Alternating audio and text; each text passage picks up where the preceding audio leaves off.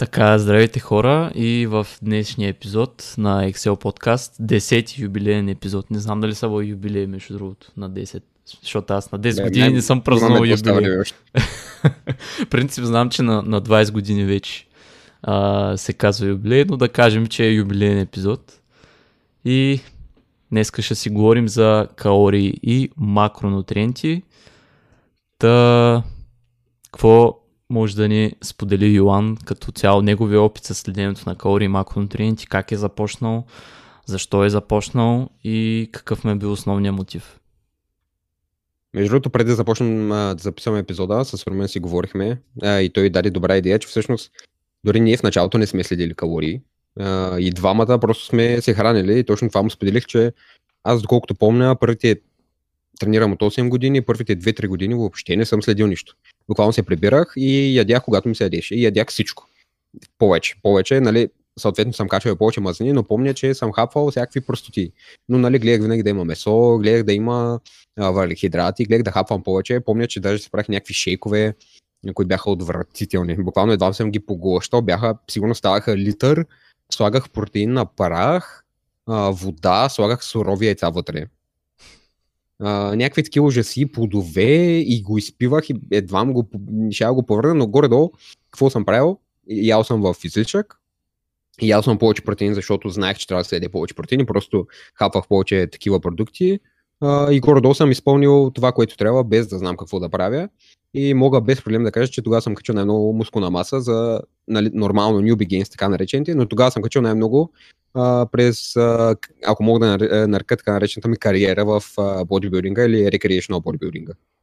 Чакай, ял си сурови яйца, да не си бил, бил мотивиран от роки. Не, пил съм ги. то не е по-различно. Не, отвратително беше и после разбрах, че мога да, да, да, да хванеш салмонела и бях такъв мамка му. Но да, това беше след доста, след доста погълнати яйца. Е, добре, аз до там не съм стигал чак, ама честно казвам и на мен ми отне много време да започна да седя калории. Мисъл, аз нали тренирам от 2015, реално чак края на 2019 почна да седя калории и наистина ми отне доста време. А, може би вече по-сериозен към тренировъчна гледна точка бях вече 2019 началото. Тогава помня, че започнах да следя нали, а, тренировките в залата, да си въвеждам килограмите. И просто бях стигнал до някакъв, а, някакво плато и си казах, нали, че трябва да почна да следят и храната по-изкъсно, нали, защото аз си мисля, че знам какво и колко хапвам и че мога интуитивно да се храня, но аз след като не съм следил никога калории, аз реално нямам никаква представа за а, съдържанието и количество калории в останалите храни. И просто един ден реших да се взема везна и започнах да си въвеждам храната и да видя кое колко калории има. И започнах, а, мисля, че като започнах да покачвам, първия ми сериозен болкинг сезон така, започнах да покачвам и реално осъзнах колко много не знам за храната. Буквално. И наистина доста време ми трябваше, но пък а, ти дава една хранителна култура и е много, много полезно знание. Та, дали вие трябва да следите калории още от началото на вашата кариера? Не, не е задължително, но ако примерно искате да премахнете излишните подкожни мазнини, най-вероятно ще, ще е хубаво да започнете да следите калории, защото така ще подсигурите, че наистина сте в калориен дефицит, примерно. Да, имаме пост по темата, последния пост, който качихме в Instagram страницата ни, Trained by Excel, може да го видите. Много готин карусел стана, там има съвети, които може да следвате и да постигнете абсолютно същите резултати, без да следите калории. Даже, за пример, може да ви, да, да ви дам нали, така наречената златна ера в бодибилдинга. Те на практика не са следили калории. Те не са знаели какви калории uh, приемат, когато са се подготвили за, за състезание. Всъщност просто са намалили храната, което какво прави? Калориен дефицит. Когато е трябвало да свалят повече мазни, намали, примерно са яли 3 яйца, намалили са ги на 2 или са яли 150 грама ориз, намалили са го на 130, после на 100, после на 50. Това е калориен дефицит, т.е. те премахват храната, храната, дигат активността си примерно и така правят дефицит, когато са се подготвили за състезание. И обратното, когато са искали да покачват, са си хранили повече. Точка. Да. Та, реално, самото следене на калории, да кажем, че не на всеки ще повлияе добре, но сравнително лесно може да се адаптираш към това да си нали, въвеждаш храната и да свикнеш с самия процес. Да, малко по-ангажиращо е от начало, докато свикнеш да си въвеждаш всичко, вече нали, има и по-лесни функции, може да си сканираш баркода на самата храна и то автоматично ти, ти показва какво съдържа на, на 100 грама, като количество нали, протеин, въглехидрати и така нататък. Та, а, вече нали, как да започнем да следим нашите калории, откъде да започнем по-скоро, е като си намерим калориите, на които поддържаме килограми. В случая това може да стане по два начина. А, първо, или чрез някакъв а, калкулатор в интернет си а, пресмятате а, калориите за поддръжка, като то съответно ви иска ваши данни, като нали, години, ръст, тегло, а, и на база на вашата активност през деня, там умножава по един коефициент, а, като различните коефициенти се различават от това дали а, вие сте а, по, водите по-застоял начин на живот, примерно работите в офис и се предвиждате предимно с а, автомобил или с а, някакъв, някакъв градски транспорт. А, другия беше ако тренирате 2 до 3 пъти седмично и сте една идея по-активни и вече нали, следващите са за по-активните хора и спрямо тези данни то ви изчислява ориентировъчно калориите, на които поддържате и може да ви пресметне и за покачване, ако искате да покачвате и за сваляне. И другия вариант е да просто на база на това, което хапвате като калории а, в период от две седмици, да си сметнете средно на, от тези две седмици на колко калории сте били и как ви се е променяло теглото за този период от две седмици. Принципно казва, че втория вариант е по-точен, навсякъде го предлагат по такъв начин и, и не, на практика наистина звучи на лист, на, звучи доста по-добре. Лично според мен не е точно така а, и предпочитам да сложа една проста форма, която да ми даде, да ми даде някакъв ориентир, защото те това правят, дават ориентир, по, който за да започнем, като следим теглото и калориите, които приемаме, може да разберем дали покачваме, дали смъкваме или дали поддържаме и оттам вече да предприемем следващата стъпка. Съответно, защо не го харесвам? Защото хората, които не знаят а, колко калории приемат, са най-вероятно и повечето случаи, даже не знам дали има средно напреднал или напреднал, който не знае какви калории трябва да приема, са начинаещи. Тоест, те и в двата случая няма да знаят как да следят храната си и няма да я въвеждат правилно. Няма да знаят колко има, примерно, пържола от бут, няма да знаят, че има повече мазнини, няма да знаят, че ако я, мах, ако я оставиш с кожата, ще а, има повече калории, няма да знаят, че ориза се, а, може да се тегли, въвежда и в сурово, и в готово състояние и така нататък. Така че според мен втория вариант не е най-добрия за а, начинаещи, освен ако през него не минат заедно с а, човек, който знае как да мине оттам или с а, личен треньор. Абсолютно, да. И сега може да дадем, примерно, някакви ориентири за ако хората искат да покачват, по-скоро с а, какво темпо да покачват и, и вече спрямо това може да си определите вече вашия калориен прием, нали, спрямо как ви се променя теглото през, през времето. Като ние а, за покачване специално даваме ориентири на, на месечна база. Ако сте по-начинаещи, покачвайте около процент и половина до 2% от личното си тегло на месец. Което ще рече, ако разделите на 4 седмици, понеже горе-долу 4 седмици има в един месец, това се пада около 0,3 до 0,5 на, на седмица а, процента от а, личното ви тегло. И да, това е горе-долу ако сте, по ако сте по-начинаещи и сравнително нямате опит в залата. А, вече, ако сте по-напреднали, а, вече може да клоните към 0,5 до 1%, а, про, а, като но, от 0,5 до 1% на теглото от, на месечна база да покачвате. Аз даже бих разделил на средно напреднали напреднали. Ако сте средно напреднали, бих казал а, процент, процент и половина максимум, по-скоро процент, който е златната среда. Ако сте напреднали, т.е. вече имате опит в залата дългогодишен, близо сте до генетичния си потенциал, по-скоро бих се придържал към 0,5%, т.е. половин процент, което е много бавно и промените стават вече, като говорим, не, на, е, не към месец, по-скоро на половин година. Да, но, към година. но аз не бих казал, че е задължително да, да спазвате точно тези а, нали, ориентири. Ако сте също и начинаеш дори на поддържащи калории, да сте известно време, просто да имате една адекватна тренировъчна програма и да я стига да ядете достатъчно протеин и да сте на поддържащи калории, пак може да постигнете много добри резултати, дори да постигнете така наречената рекомпозиция, да покачате мускулна маса и да горите мазнини едновременно. Или просто да покачате мускулна маса, но пък да си поддържате процента подкожни мазнини. А, вече относно това, пак казах, не е задължително да спазвате тези ориентири. Ако вие нямате проблем с а, по-висок процент подкожни мазнини, то може, нали, особено ако ви е първият а, bulking season, така да кажем, всеки знае, че някога има така наречения Dreamer Bulk, нали, изобщо не гледа някакви ориентири проценти, просто яде до, до сцепване. Бих казал, че всеки фитнес ентусиаст го е правил това поне веднъж живота си, да разбере и да види за себе си дали а, му харесва този подход, но най-често накрая се оказваш, че си в супер, процент, в супер завишения процент подкожни мазни, не се чувстваш окей, а, но пък си такъв а, супер голям, тренировките вървят добре, но визуално изглеждаш а, нали, доста бух, бузест такъв. Аз лично не съм, не съм стигал чак до такава степен, но пък а, съм се натискал нали, една идея повече, но е било за доста пък голям период от време. Според мен, както каза така наречения Dreamers Bulk, ако може и ако е възможно, ако човек не го интересува, мисля, че всеки един уважаващ себе си бодибилдър или който иска да постигне страхотни резултати, трябва да премине през нещо такова. Защото ако говорим, мога да дам за пример физиките, на които всички се възхищаваме, примерно Алберто Нюнес, Джеф Нипърт, Джеф Албъртс, Ей Морис, всички са имали такъв период от време. Тоест, това е периода, в който изграждаме най-много мускулна маса. Това е идеята на калорийния излишък.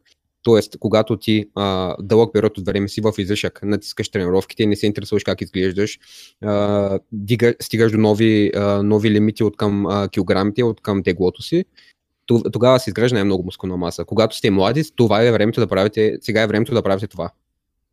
Да, а иначе като, като проценти а, над над поддържащите ви калории, може би от 5 до 15% ще, ще да кажем, че е добра препоръка.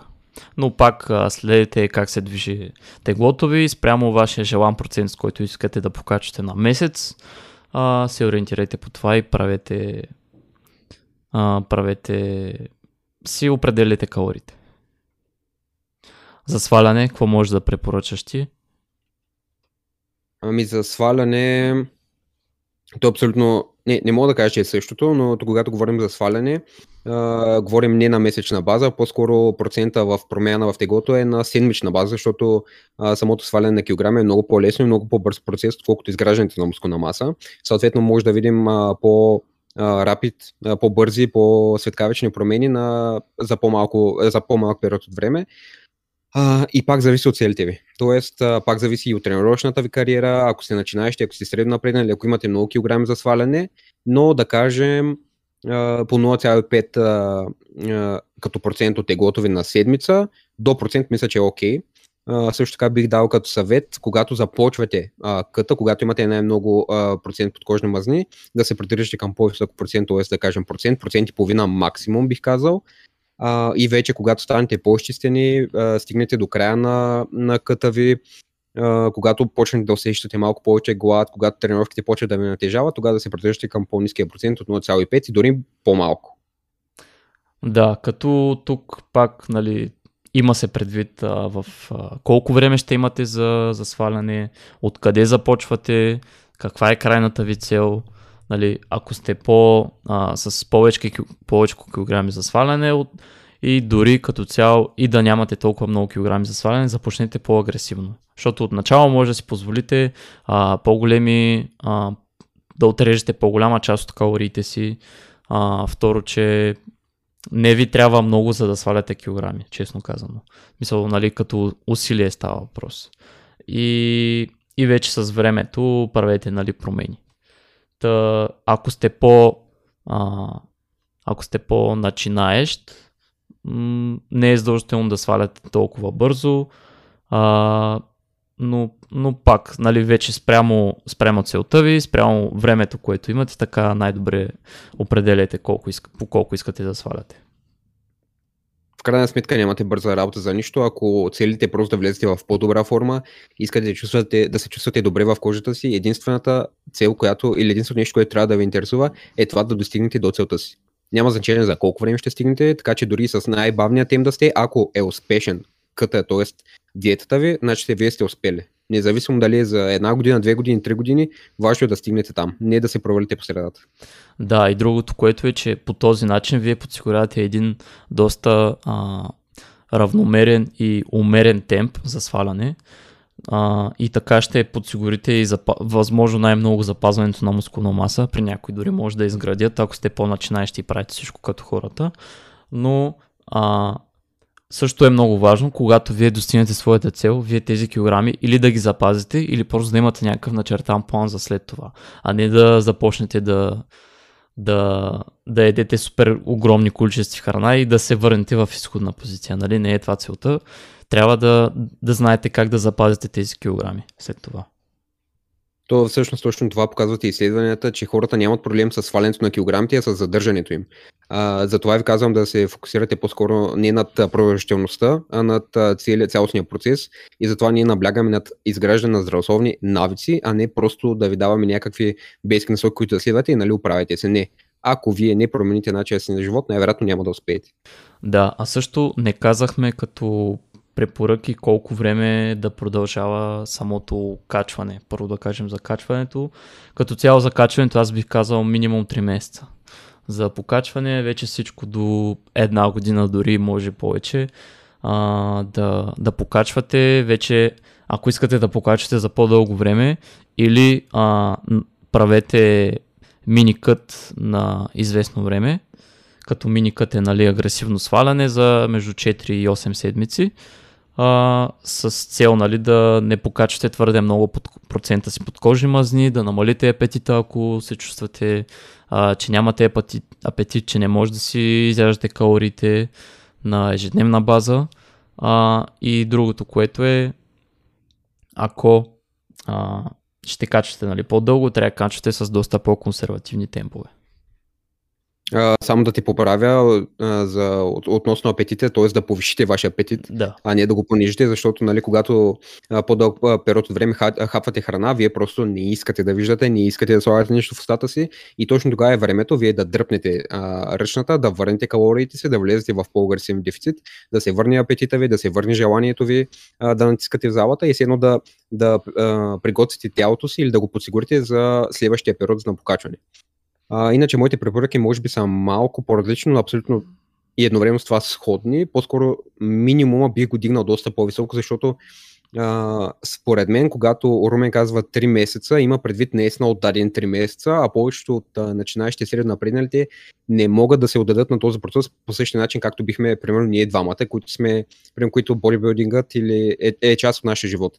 Тоест, като минимум, даже бих казал минимум 6 месеца, дори за мен е малко 6 месеца, а, бих казал а, едни 80-90% от годината да са в излишък. Тоест това ще дойде златна среда за мен по-скоро са 8-10 месеца. Като както каза той, от година-две, особено ако сте млади в а, пика на силите си и искате да покачате мускулна маса, са напълно окей. Okay. Да, и об, обаче пък а, социалните мрежи наистина много размиват а, как представенията на по-младите хора, които искат да, да влязат в залата, да си подобрят а, като цяло нали, телесната а, композиция и просто в социалните мрежи се споделят на нали, снимки как хората са се във форма, а, се, се са, имат плочки, се са нарязани и всеки нали, иска да, да бъде в а, подобна форма и да се чувства окей. Okay но в крайна сметка а, мястото ни за прогрес е когато сме в калориен излишък. Вие когато сваляте, вие буквално си губите времето. В смисъл, ако нямате конкретна цел и не искате да изглеждате по определен начин, няма смисъл да го правите просто. И то, нали, пак за, сега ще кажем и за препоръки за сваляне колко време да е. Фокусирайте се наистина върху самия калориен излишък. Ако не да сте в повечето време в калориен излишък, то поне бъдете и в поддръжка. Да, много добра вметка от страна на Румен, напълно съгласен съм. А, и само да смекча малко едната позиция, която той, зад която той застана. А, ние не казваме, че когато вие кътвате, няма да, няма да качите мускулна маса. Особено ако сте начинаещи, както а, говори той в началото за рекомпозиция, ако сте средно напреднали, вие дори в първите процеси на диетата, може би дори и в края на диета, ако не е преклено агресивна, вие пак ще имате шанс да изградите мускулна маса, просто ще е много по-бавно, много по-мъчително и няма да е забележимо. Абсолютно. И вече може да дадем и препоръки за сваляне. Като за сваляне аз бих казал от 2 до 4 месеца може би е златната среда, като 4 месеца е дори вече малко повече отколкото трябва, но да кажем 2-3 месеца. Да, значи аз бих казал и аз като ориентир, един месец не е достатъчен за каквото и да било. Три месеца според мен е златната среда и може би след това трябва да периодизирате вашата диета, т.е. да направите примерно diet break, ако усещате повече глад, ако усещате болешки, ако усещате умора. Та бих казал до 3 седмици, после да си вземете малко почивка и да продължите без никакъв проблем. Но може би вече диетите, които продължават 4, 5, 6 месеца, те са по-скоро за подготовка за сцена или за фотосесия, така че не ги препоръчваме за, за всеки. Да, но там става вече въпрос за хора, които са наистина а, в самото нещо от доста, от доста време и те си, те си правят буфер, а, нали, доста голям буфер от време, за да може са сигурни, че ще достигнат желаната форма и също вкарват и а, diet break, което нали, е една от период от една до две седмици, в който вие поддържате своите килограми за да си починете малко от а, диетата. Ако пък и, ако сте просто хора, които искат да влязат във форма, а, да, да един пример, примерно а, имате да свалите доста голям процент от а, теглото си, да свалите а, доста килограми, а, тогава даже е хубаво, защото вие най-вероятно не сте се докарали там, защото сте яли един път торта.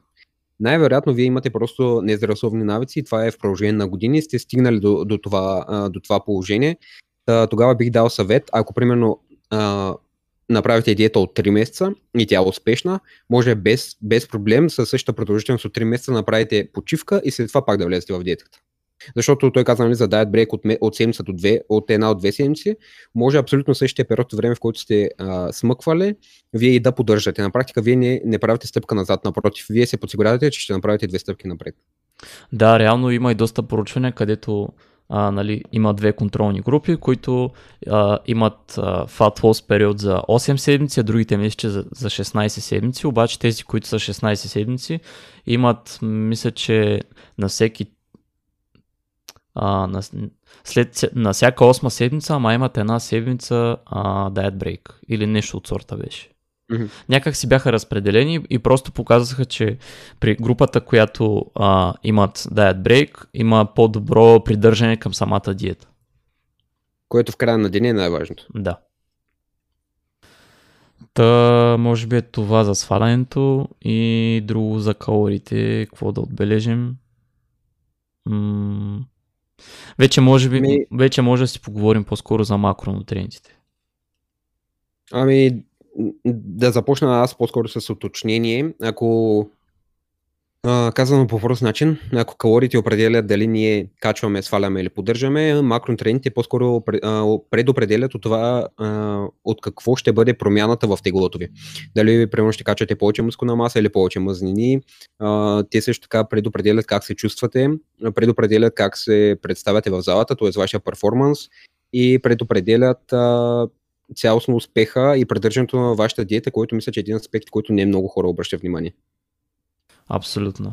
И след като се определите вашите калории и вашата цел, е вече може да се определи нали, макронутриентите. Като цяло винаги започваме първо от протеин, защото той е есенциален и второ, че а, ако искате да покачвате или да поддържате вашата мускулна маса, то вие трябва да едете достатъчно протеин. Като предвид достатъчно, имаме предвид, може би от 1,6 до 2,5 грама на килограм протеин. Бих казал, че това е горе-долу като златна среда и вече в зависимост от а, това в какъв период сте, ако покачвате, може да клоните към по-низката цифра, от 1,6 до 2 грама да кажем, защото протеина е доста засищащ и ще ви е по-лесно да си изяждате калориите, ако, ако, ако съответно имате много. А вече когато сте в период на сваляне, може да клоните към по-високата цифра от 2,2 до 2,5 грама на килограм, дори може да стигнете и до 3 грама на килограм. Ако ви влияе добре, вкусно ви е и ви засища наистина много, може да експериментирате наистина и с по-високата цифра. Да, аз може би бих разширил и бих добавил малко повече информация относно това а, колко протеин да ядем. А, бих казал отново, ако вие просто искате да влезете във форма, нямате някакви супер високи цели, стъпване на сцена и така нататък, бих се придържал към минимума от 1,6 не е нужно повече, вие те първо започвате, няма да усетите нищо а, като допълнителен ефект от това, ако го вдигнете.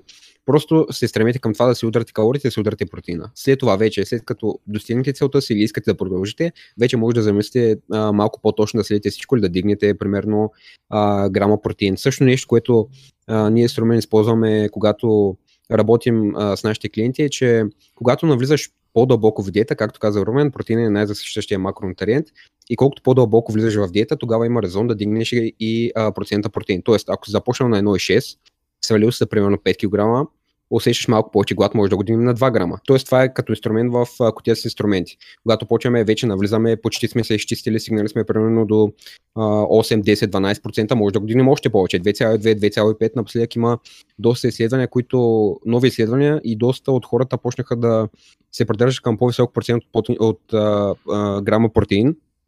Мисля, че стигнаха до 2,6 до 3 грама протеин, особено когато са в диета. Да, друго, което може да кажем за протеина, той има 4, 4 калории на, за 1 грам. И в случая, ако вие примерно сте 80 кг мъж, то ако искате да покачвате, да кажем взимате средната стойност между 1,6 и 2 грама, което е 1,8 и сега не мога го сметна, тук ще покажа, че не съм много добър по математика, но да кажем, че айде 2 грама, за по-лесно 160 грама протеин ви е това, което по 4 ви дава колко калории от протеин приемате. Колко трябва да са ви. А, вече аз между другото мога да кажа тук като студент и а, доскоро бях ученик, нали, като навлязох в тези среди, че разбрах, че трябва да хафвам поне по 2 грама на килограм и си казах, това е супер много, как ще си го набавям? Ами, честно казано, а, аз ядох по 300 грама извара, които са ви колко? 40-45 грама протеин общо. А, взимах си най-ефтиното месо, тогава често консумирах дропчета, че бяха 5 и нещо килограма, сега не знам колко са. Макар, че не е хубаво да консумирате всеки ден дропчета, понеже буквално може да достигнете до, хипервитаминоза от тях, понеже те са доста, имат доста, доста са богати на витамини и минерали. А, вече а, друго хап, взимах си протеин на прах, гледах а, да е възможно най-ефтиния, но пък да не е толкова за сметка на качество. Аз случая се взимах от MyProtein, 2, 2, грама, 2 кг и половина и, и друго яйца. В смисъл яйца, едно яйце ви е между 22-25 стотинки, което 4 яйца ви дават около 24 грама протеин. Реално 1 лев за толкова грама протеин е супер. Така че не е толкова трудно да си набавяте достатъчно голям протеин като, като ученик или студент. Да, всъщност това е много хубаво, че го зачекна наистина от когато говорим за грамаж и, за, и за макронутриентите, протеин е най, най-трудно се набавя, защото е най-скъп. Най-вероятно нас не слушат хора на нашата възраст, нали, студенти, ученици, най-много. това ли са примерно ако ти кажа топ 5 протеиновичка, които би ползвал и които си ползват, това са най-вероятно топ 4. Протеин на праказа, яйца, извара и дропчета. Всъщност си ползвал по- по-ефтино месо. А, може би аз бих добавил и скир, въпреки че в момента цената му се дига, но да кажем, че половин, например, ако влидал е 2,60, 1,30 ви е половината, които примерно аз го слагам в едно хапване, това са около 27,5, да го закръгнем на 28 грам протеин. Също мисля, че е добър вариант. Да, а, като цяло, може би това са най-добрите варианти. А, от гледна точка на месо, като цяло всякакви, дали ще е свински или, или, а, или пилешки дроп. Те са сравнително ефтини, но пак казвам, че не, не са окей okay за, за ежедневна консумация. Честно казано, взимайте си просто месо на намаление или а, си намирайте някакви някакви по-достъпни меса. Не знам. А, вече всеки е спрямо бюджета си да преценя, но пък а, разнообразяйте, нали? не се ограничайте само до един източник на месо. Аз често разнообразявам с а, свинско, особено сега, когато качвам.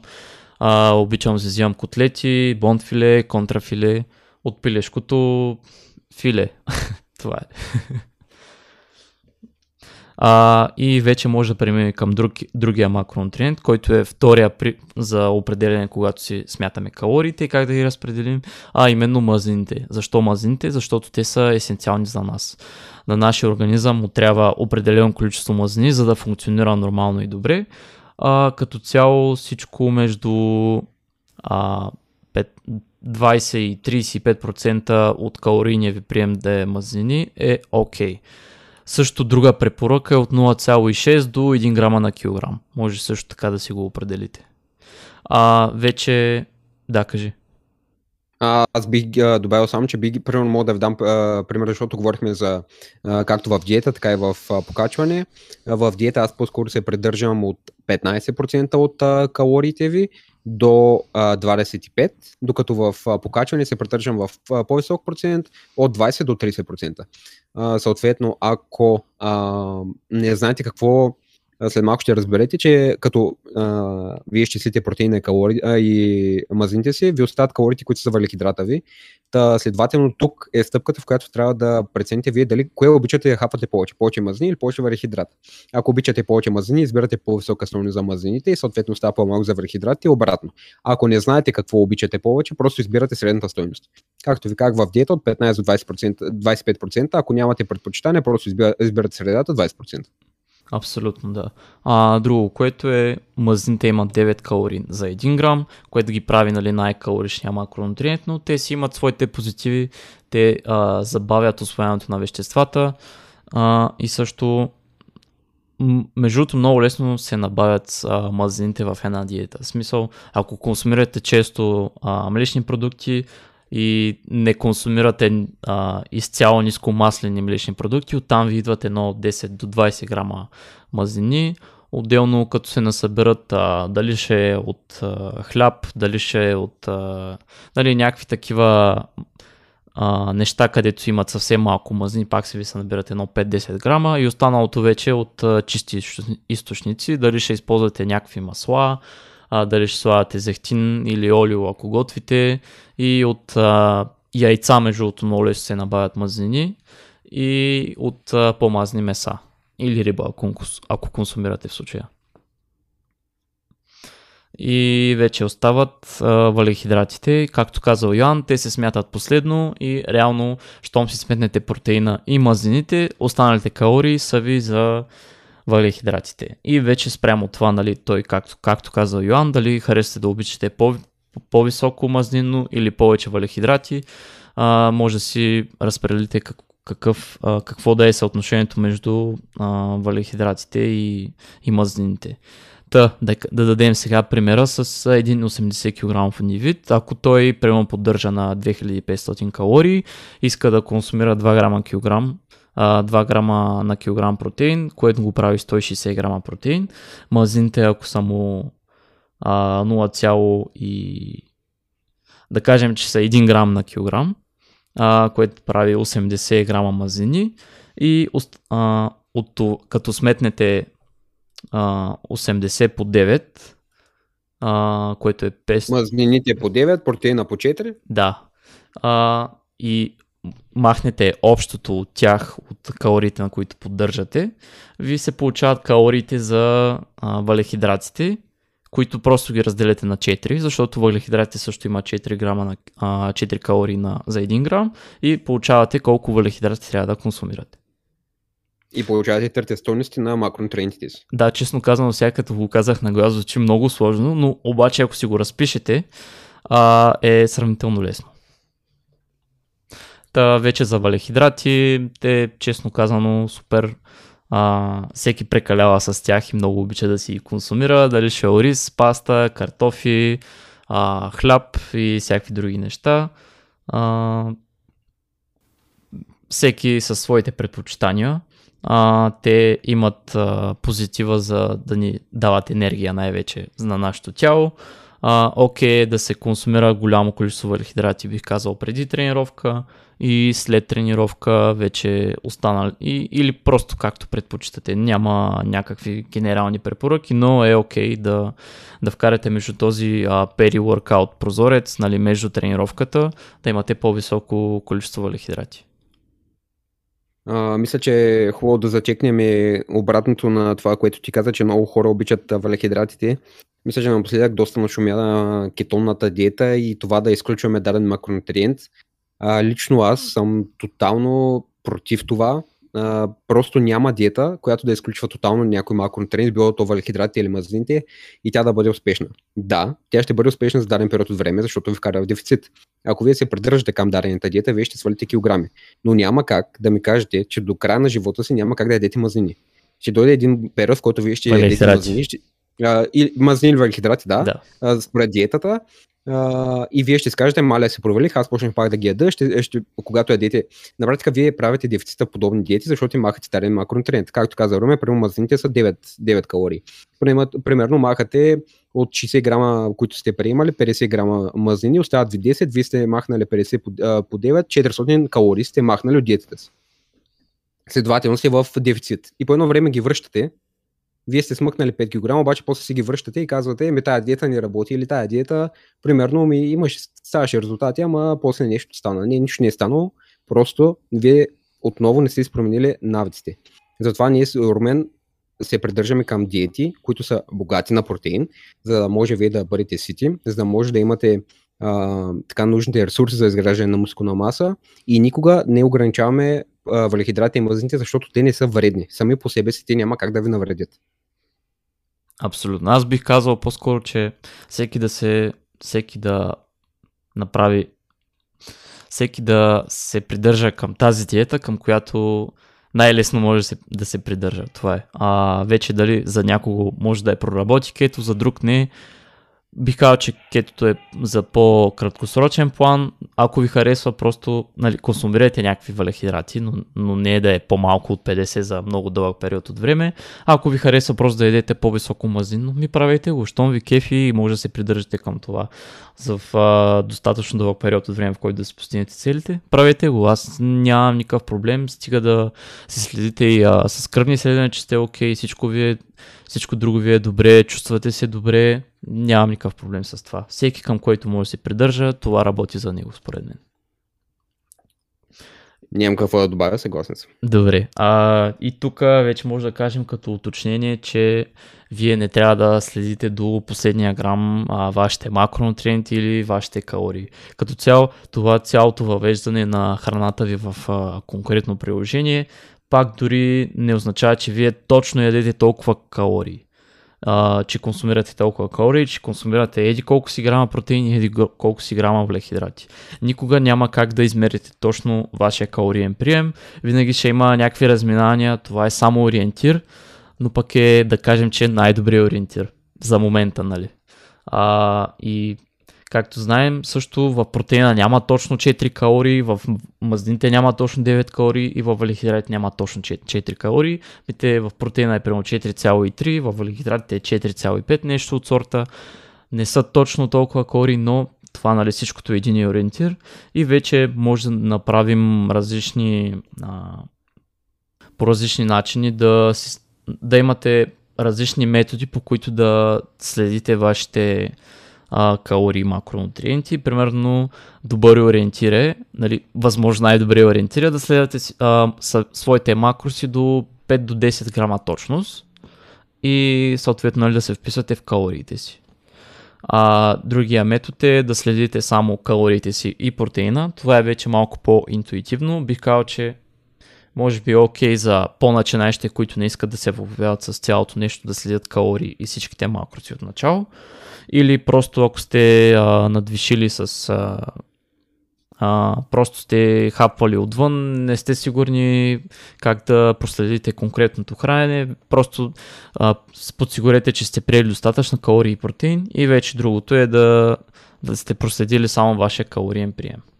Защото в края на деня най-важно е колко калории сте приели, а не колко протеин, колко въглехидрати, колко, колко мазнини.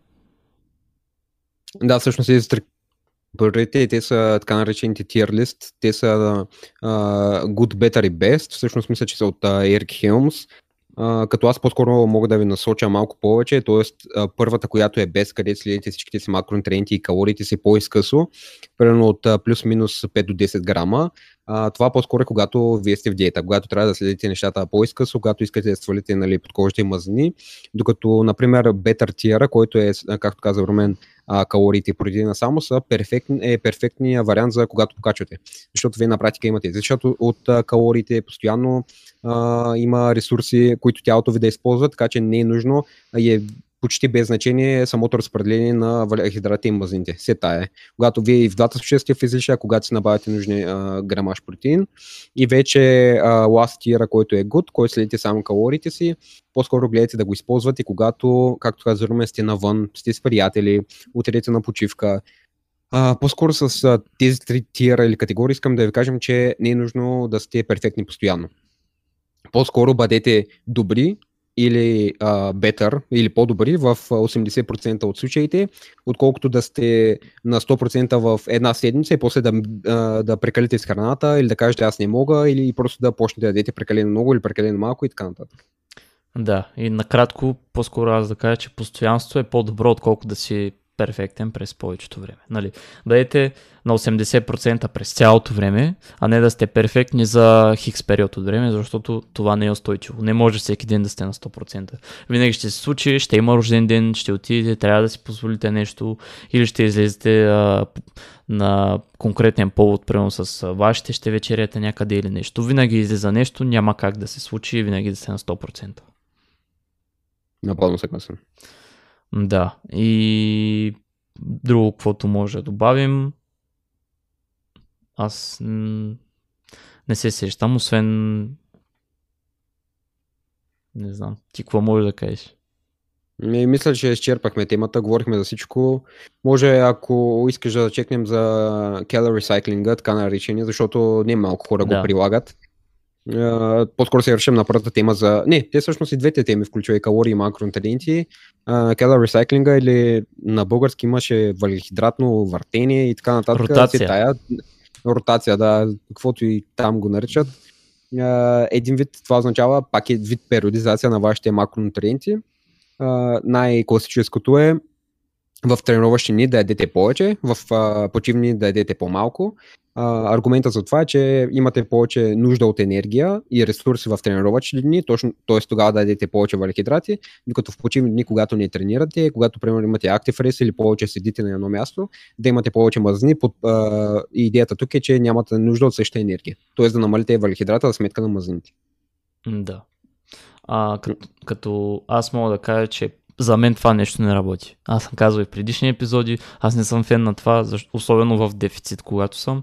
А, аз съм окей okay да ям всеки ден едно и също, а не един ден да ям повече, друг ден по-малко, защото в дните, и то нали, най-често едеш по-малко в дните, когато почиваш, както каза Йоан, аз се чувствам ощетен и, и подсъзнателно се чувствам по-гладен. М- защото знам, че имам да ям по-малко храна и да, ня, не съм толкова ангажиран в почивните си дни, повечето време съм вкъщи и съм full фокус постоянно. Заради това за мен този подход не работи. Да, много добра добавка от страна на Рувен. Отново, когато говорим за тази стратегия, това може да го използвате, ако вие усещате, че така се придържате по-добре към плана. Нищо друго. В момента няма изследвания, които да показват, че по този начин вие ще а, имате по-добри резултати. Няма такива изследвания.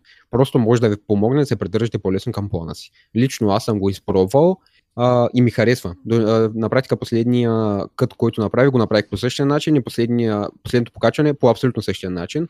Защото пък, когато покачваме, когато тренирам, наистина съм по-гладен и мога да погълна повече храна. Както зачекнахме в началото на, на подкаста на епизода темата, а, идва един период във време, в когато ти просто не мога да поемеш храна. И когато при мен стане монотонно, и аз знам, че примерно и в дните, в които тренирам и в които не тренирам, ям една и съща храна, а когато не се движа и цял ден съм седял примерно на стола и трябва да ям също количество, просто ми се повръща от храна. И съответно тогава за мен е по-добре в тренировъчни да ям малко повече, когато съм по-гладен и да оставя по-малко ори в почивни дни, като това също ще се прехвърли към следващия, а, примерно ако тренирам, не, а, после почивам и тренирам, почивния ден ще се прехвърля към това, че ще съм по-гладен за тренировъчния ден. Да, а добре ти как, как го правиш? В смисъл колко по-малко хапваш в почивен ден, колко, колко хапваш в тренировъчен ден? А, ако не се лъжа, даже сме го зачекнали в някой от а, епизодите си, не съм сигурен, но пак ще кажа, а, както казах, има различно съотношение на протеина и а, на въглехидратите и на мазнините. Протеина винаги е константен, т.е. примерно ако хапвам 180 дни, ще ям и в почивен и в тренировачен ден 180 грама протеин, а, докато мазнините а, бих се придържал към минимума, т.е.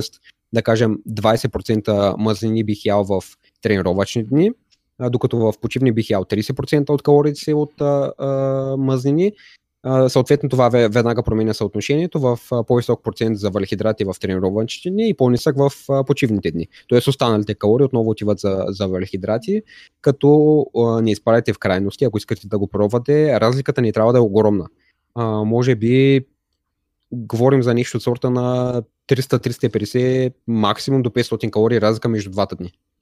Аз се придържах лично към около 300 калории разлика. А, а съответно, ако искате това нещо да го приложите, най-вероятно се чуете, нали, как, как да си сметна нали, калориите, нали, колко да ям в а, тренировъчен, колко в почивен. Сметнете си реално калориите а, спрямо нали, вашите цели на седмична база. И да кажем, че в, тренирате 5 пъти седмично а, и реално си оставете тези калории, които сте разделили на 5 а, и не, а малко се обърках. Добре, каква е разликата, каква е разликата в а, тренировъчен и, и почивен ден като калории? Като е, точно това, като ти перфектно каза, наистина аз по, по този начин го сметнах.